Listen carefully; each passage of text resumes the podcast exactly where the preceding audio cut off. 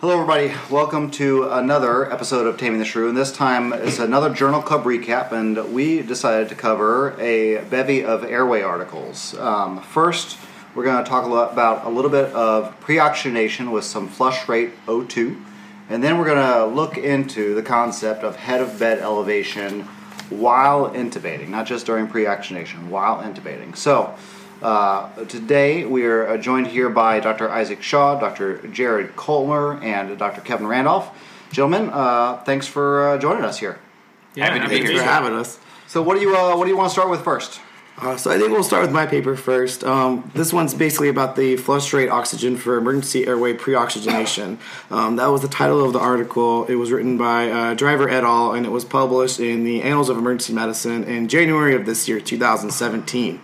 Uh, full disclosure, I do require oxygen to live, so I'm somewhat biased here. um, so everyone knows the P's of RSI, and they're always being changed every year or so. But essentially, the new one that's been kind of going on is kind of pre-intubation optimization, uh, which we could go more into hemodynamics for optimization for that standpoint. But today, I wanted to focus on, and basically what this paper focuses on, is pre-oxygenation. And right now, we're always trying to find the best way to do it, but really, there's no proven perfect method right now that's kind of objectively perfect. Uh, but right now, see, there's been previous studies that's basically demonstrated the bag gas mouths uh, was kind of standard and superior to a standard non-rebreather. Uh, and by right, standard non-rebreather, these are always on set on 15 liters of um, oxygen per minute. And without any of this, there's never any ventilation standpoint. This is always just kind of seal and let oxygen go through and pre-oxygenate for the sake of nitrogen washout. And what this paper kind of does is introduce the concept of it's already been introduced before, but essentially a revisit of the concept of basically flush rate oxygen, which is essentially taking that knob on the oxygen tubing on the wall and turning it all the way up till the knob can't go anymore. And this is kind of being estimated of 40 liters to 60 liters per minute of oxygen.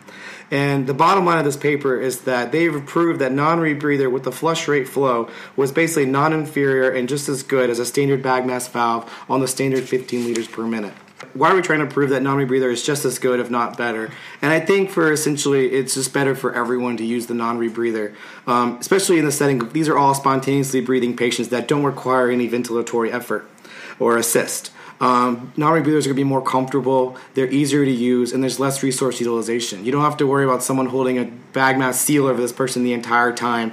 If someone's agitated or dyspneic, they don't have to be worried about having their face suctioned in, um, and it's just easier to use. You can just strap a non-rebreather on and get ready for your intubation instead of you know, ha- relying on someone else to hold a, a t- tight seal, which maybe that'll be trained as well. Um, where you can bag that on and go ahead and optimize your intubation attempts by having all your resources ready like I said, these are there's no downfalls to having bag mask valve. Um, in a spontaneously breathing patient, you have to have a one-way exhalation port to make it work. And most of the bag mask valves, actually, in the emergency departments, are shown not to have these valves, and there's no there's, you can get more free room air in there, messing with your FiO2. You also have to have that mass seal, which patients can are not not easy to tolerate, and they also can be hard to get if they're obese or if they have the beards and the facial hair, that whole mnemonic. And then you have to have that constant holder, which essentially we are always trained to be the most experienced person, but I would argue that the most experienced person still should be getting ready and setting up for their own intubation. Um, so basically, this the, the, use of flush rate non-rebreather on a breathing patient allows for more patient comfort and just better free hands to optimize intubation. Um, so this study is basically it's a single center trial. It's a small study, but I, I would argue that it's actually efficient um, in the setting of the first study going out for this. It's a crossover trial. It uses 26 healthy volunteers. These volunteers are actually ED staff. Of the 26, 13 are men, and five of them actually have facial hair. Uh, the the mean BMI of it was 24, and the mean age was 31. So just kind of a normal person. Your exclusion criteria here was basically they had to have no active respiratory illness. Um, they could never have any extensive history of smoking. They couldn't be pregnant, and they couldn't be less than 18 years old. What was surprising is that they did allow chronically controlled illnesses like a previous history of asthma or controlled COPD to be in the trial.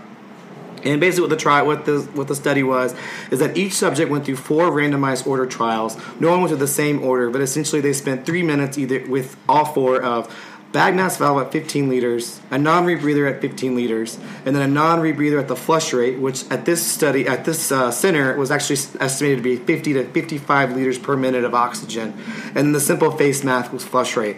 No one's really using the simple face mask, and for the sake of timing, I probably won't talk about it because we already kind of no one uses that anymore anyway. Um, and the primary endpoint was measured essentially as the baseline FeO2. Um, this was obtained before and after each pre-oxygenation trial. Um, what they used was a standardized device that they got just to measure it, where they blow in the plastic tubing and all kinds of random chemistry and physics stuff that we won't get into today, but gave you the FeO, FeO2 of essentially of what they got. Uh, the results were compared using the means and a 95% confidence interval.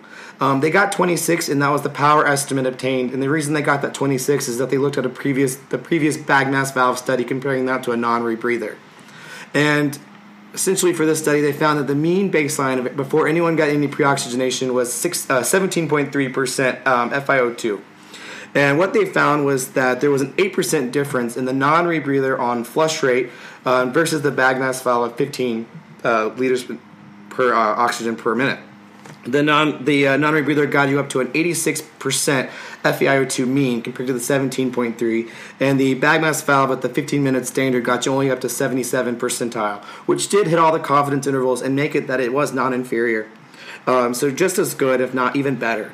The non rebreather at 15 was only at 55%, and the, the face mask flush was better, but it was at flush rate and it was at 72%.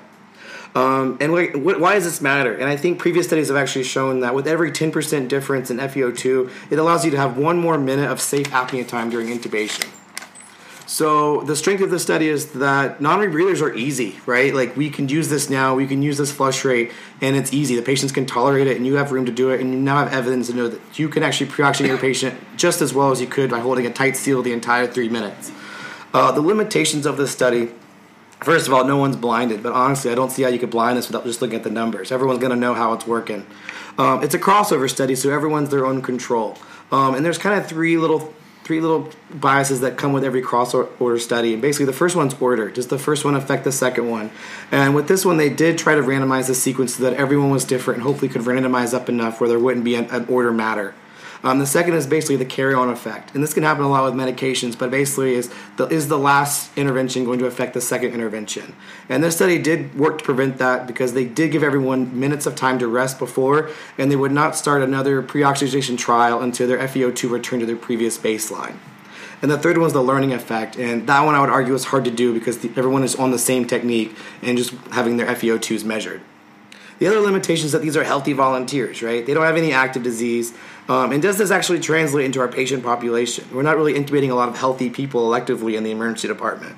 Uh, everyone here is normal and spontaneously breathing, which I would argue was half the reasons we intubate people in the first place is that there's something going on with their ventilatory efforts. Um, the study hasn't taken part of dyspnea or hypoventilation or altered mental status, which is a huge reason, or neuroprotective intubations. And we also don't take into account of any types of shunt physiologies for massive PEs or any of that sorts. Another limitation to reconsider also is that subjects had to hold their own BVM to their face. They were able to hold their own seal, and if they felt there was a leak, they could adjust accordingly, as well as a supervision person watching it as well. And I think we would always argue in the emergency department, no one's ever going to be holding their own seal, as they will not be able to. Uh, which I think goes to continue the argument that seals are hard to do, which is another in favor of non-rebreathers. So the fu- what is the future? What do we what do we learn from this, and what do we need more of? Well, I think we need to apply this to more of the ED population. I think now that we've proven it's better, we can apply this to the general population in the emergency department. This will include our elderly, our obese, those with facial hair, the different types of intubations that we need to do, the agitation, the dyspneic, the overdose, the people who have multiple pathologies going on that we don't really know what's going on. Another question is is bag what we we only compared this non-rebreather with flush rate to a bag mask valve at standard rate of 15 liters per minute.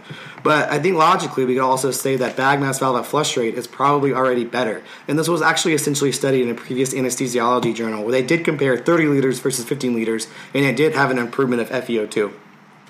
Um, they also show they talk about apneic oxygenation, or we can at least talk about it here, and that it's the new big thing and everyone wants to do it. But with flush rate, is it needed? Is this gonna, we already know that non-rebreather at 15 liters per minute with a nasal cannula brings up your FeO2 to only 52 to 67 percent, when a flush rate oxygen does show more and gives you more apneic time.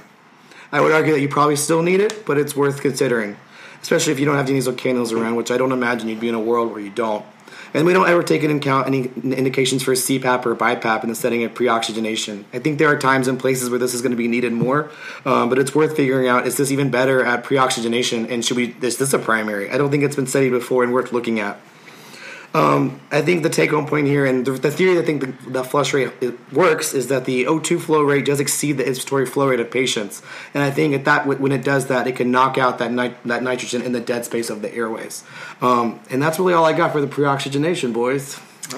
So you yourself would be excluded from your study due to the fact that you currently have laryngitis. That is So correct. we'll give Kevin a moment to breathe.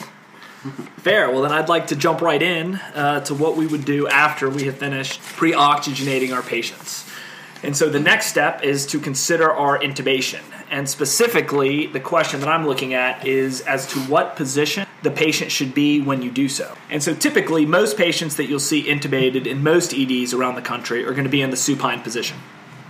However, this article was targeting whether or not you would find benefit from placing your patient in a bed uh, elevated position with the head elevated as well. And so the title of the, of the article is Head Elevated Patient Positioning Decreases Complications of Emergent Tracheal Intubation in the Ward and Intensive Care Units. This was done by Drs. Khandelwal et al. in the Journal of Anesthesia and Analgesia in 2016. The bottom line for this paper is that intubating patients in the backup head elevated position when compared to supine positioning reduce the odds of airway related complications. So, at the time of the writing of this article, there had already been papers that had looked at this type of positioning where the back would be up and the head would be elevated. Specifically, it looked at the ability of this positioning to augment pre oxygenation, and there were articles that demonstrated this effect. Additionally, articles had looked at the type of view that the operator would obtain within this positioning and noted that also this positioning could augment the view for the operator, thereby inherently increasing the success chance for first pass intubation. However, what they had not done up until this point was look at comparing rates of adverse events between the two positionings. Specifically, in this case, they wanted to try their best to compare these two groups. The study design that they chose to do this with was a retrospective, observational, and unblinded study. They used patients that were had intubations performed at two large academic medical centers, and all of these patients needed to have their intubations performed in a setting other than the ED, operating room, or the PACU, or sort of the resuscitation unit where the patients will go after an operative procedure. The primary endpoint that they were looking for were intubation related complications, which they defined as a difficult intubation, further defined as requiring greater than three attempts, an intubation that took longer than 10 minutes, or needing to be converted to a surgical airway. They also considered an intubation related complication to include hypoxemia, for which they desaturated below 90%, assuming they had started above 90%. Esophageal intubations were also included, as well as aspiration, for which that would include any patient that they noted gastric contents above the glottis or within the endotracheal tube following intubation. And ultimately, the results of this study showed that within the population that was intubated in the supine position, 76 out of 336 of them had one of those primary endpoints occur for a total of 22.6%. In the bed up, head elevated group, 18 out of 192 patients experienced this outcome for a total of 9.3%. And it bears mentioning that there were a variety of inclusion and exclusion criteria for which this group used to determine which charts they would review. Specifically, the inclusion criteria were the patients that were intubated in the settings described. In other words, not in the ED, not in the OR, and not in the PACU. But exclusion criteria include any patient that was under the age of 18, any patient that had an intubation performed by an emergency medicine provider, and any patient that was undergoing active CPR or for whom the intubation occurred as a result of need for CPR.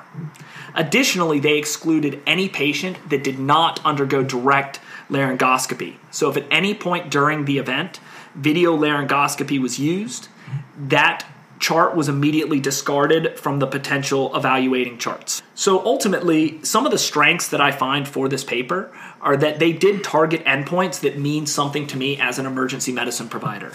I am interested in being able to reduce the complications, such as requiring multiple attempts at intubation. I'm interested in uh, reducing esophageal intubations. I'm also interested in reducing pul- aspiration events as well. All very of these are very Legitimate yeah, goals. these are all legitimate negative things. Things to work on. things that we want to avoid. Uh, and I'm glad that I have the buy in from my colleagues for that as well. Um, so that is definitely a strength. Um, although there are a lot of things that. Uh, oh, another strength, sorry, that I also think is that although they did exclude emergency department patients, they certainly looked at our type of patients. These are not the ones that were in the OR undergoing an elective intubation. These were essentially patients who needed emergent intubating. Um, and so that is our population. Certainly, some weaknesses and things to consider is that this is a retrospective study. And so they're able to calculate an odds ratio via their linear regression models, but ultimately, this does not lead to a causal relationship. I mean, you can essentially say that A uh, leads to B via some type of an odds relationship. You have an increased odd or a decreased odd based on this type of study, but you can't say A caused B. And for that reason, you have to bring into question whether or not it's true, true, unrelated, essentially, in this specific study setup. Additionally, what about patients that are in shock? This study did use a characteristic known as the, in order to risk stratify their patients, the MACOCHA criteria. God bless you. Yeah, I know. Thank you. but they didn't actually look at specific uh, groups of patients. So, in specifically crashing patients, perhaps having their head elevated could be a potential complicating factor. Additionally, not looking at ED patients certainly is something that uh, I have concerns with, but it's really fortunate uh, that one of my colleagues may be able to further shed some light on that very question. And so we'll lead on into Isaac's paper. But wait, there's more. So there is an ED study, um, and I think if your paper, it, though it doesn't address ED patients, it does. You know, it, it, it does talk about anesthesia patients that aren't like directly in the OR, so maybe maybe applicable to ours. So No, fair enough. I think that's I think that's a great point. It's definitely uh, a star for the paper that they included those types of patients, uh, but nonetheless, they did explicitly exclude our emergency medicine colleagues, and so I have to at least give them one point off for that. Wop wop. they receive negative one point, and uh, they get two gold stars there. yes, so I, Um, we'll check the net value. So, my paper uh, essentially did uh, essentially it, it had looked at Jared's paper, uh, this uh, bed up, head elevated position, but applied it directly to ED patients. So it was more applicable to our patient population and probably more applicable to our daily practice. Uh, so the paper that I had studied or read about was feasibility of upright patient positioning and intubation success rate at two academic EDs. This was done by Turner et al. Uh, at uh, the IU School of Medicine, uh, Department of Emergency Medicine. It was published in the American Journal of Emergency Medicine, February 2017.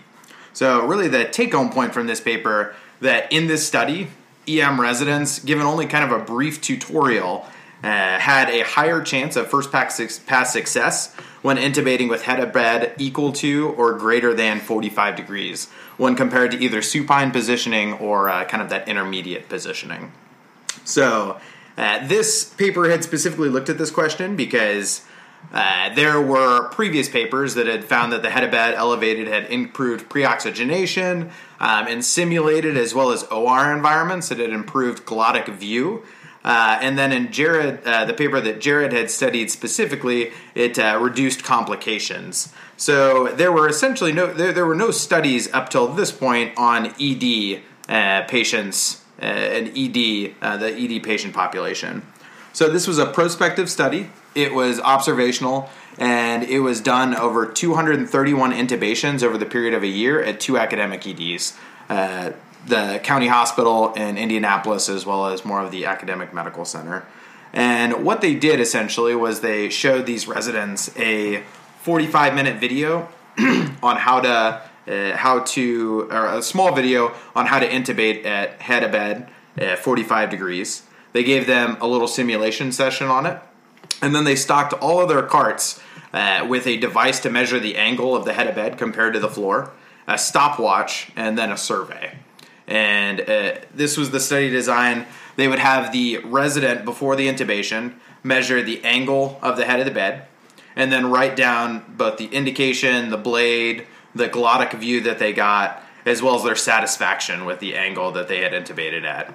The nurse would measure the time from the point at which the laryngoscope would go into the patient's mouth to the time that the resident would either declare bilateral breath sounds or they would have uh, end tidal capnography confirm that the tube was in place. Um, so this was considered the, the total time of intubation. And then both the faculty and the RT, uh, to prevent discrepancies, would record the number of attempts at intubation, which was defined as any uh, attempt was defined as putting the laryngoscope blade into the mouth. If you retracted it, it was uh, considered a, a, new attempt. And then they would also record adverse events. Uh, they had done these uh, essentially by recording death at five days by chart review, pneumonia, and then the faculty as well as the RT would record the starting oxygen saturation and the ending uh, to find out if during the intubation the patient had desaturated. Their primary endpoint was this first pass success, and secondary endpoints were number of attempts and then adverse events during intubation. So, death within five days, a new pneumonia after intubation, or a, an oxygen desaturation during the intubation.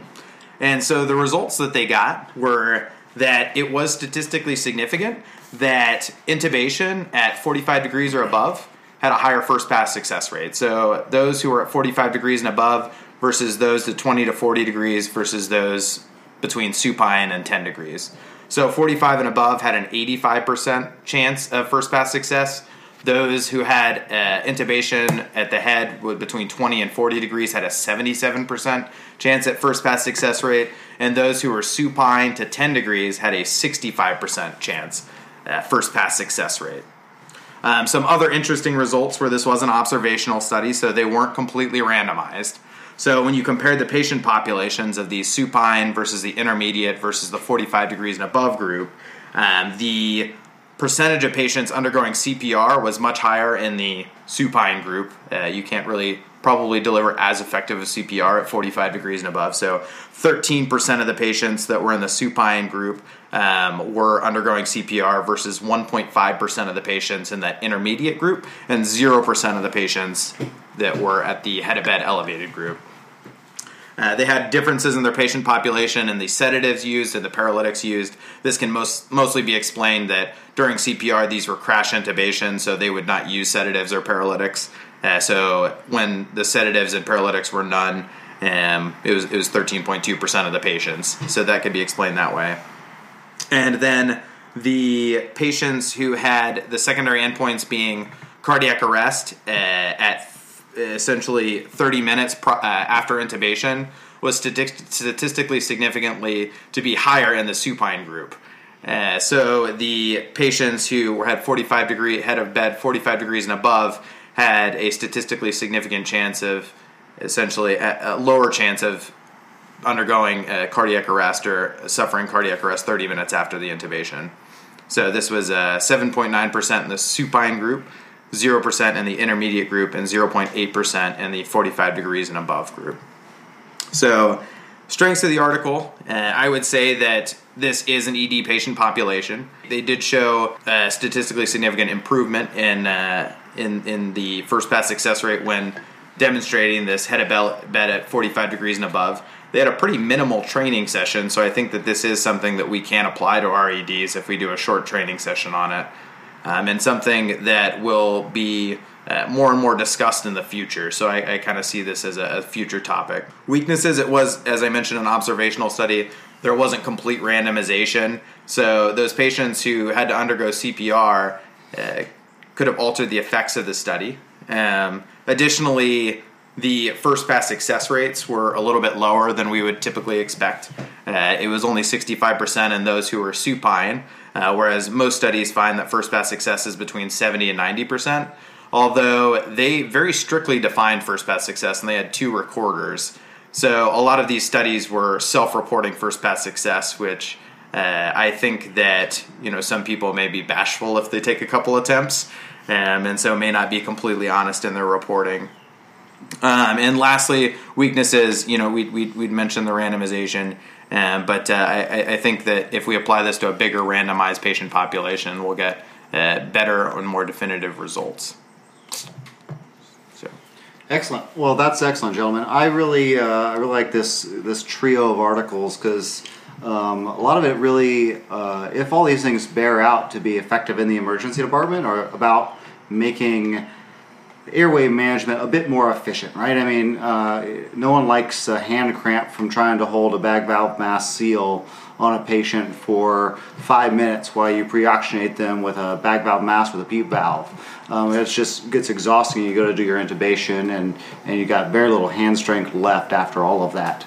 Um, I might just be a weak person, though. That's very possible. That's not. It's hard. Gotta save, gotta save those intubating hands. and and and and, uh, and so you know, flush rate O2, uh, turn it, crank it all the way up, and if it's just as effective, you know, with or without app box, I think that's that's awesome. Um, and then you know, a patient population in which uh, you know we all know that pre-oxygenation is better with the patient elevated as it is, and so um, the time uh, spent from imagining what the patient's app optimal positioning is going to be um, when they're laying flat and trying to get the just this the correct ramp built behind them. When you eventually lay them flat and and trying to sit them back up to do pre-oxygenation it's kind of a pain. And i found definitely um, with, there are certain patients especially the obese patient population having them at some degree of elevation makes it a lot easier to get to an ear to sternal notch position which is sort of the optimal position from establishing a line of sight when you're doing direct laryngoscopy.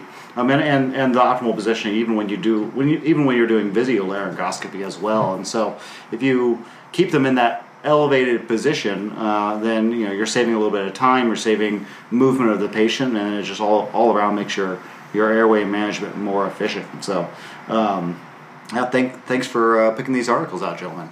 Oh, Happy to no, help. Thanks, Thanks for for having, having us. us. All right, we'll join you next time. Thanks.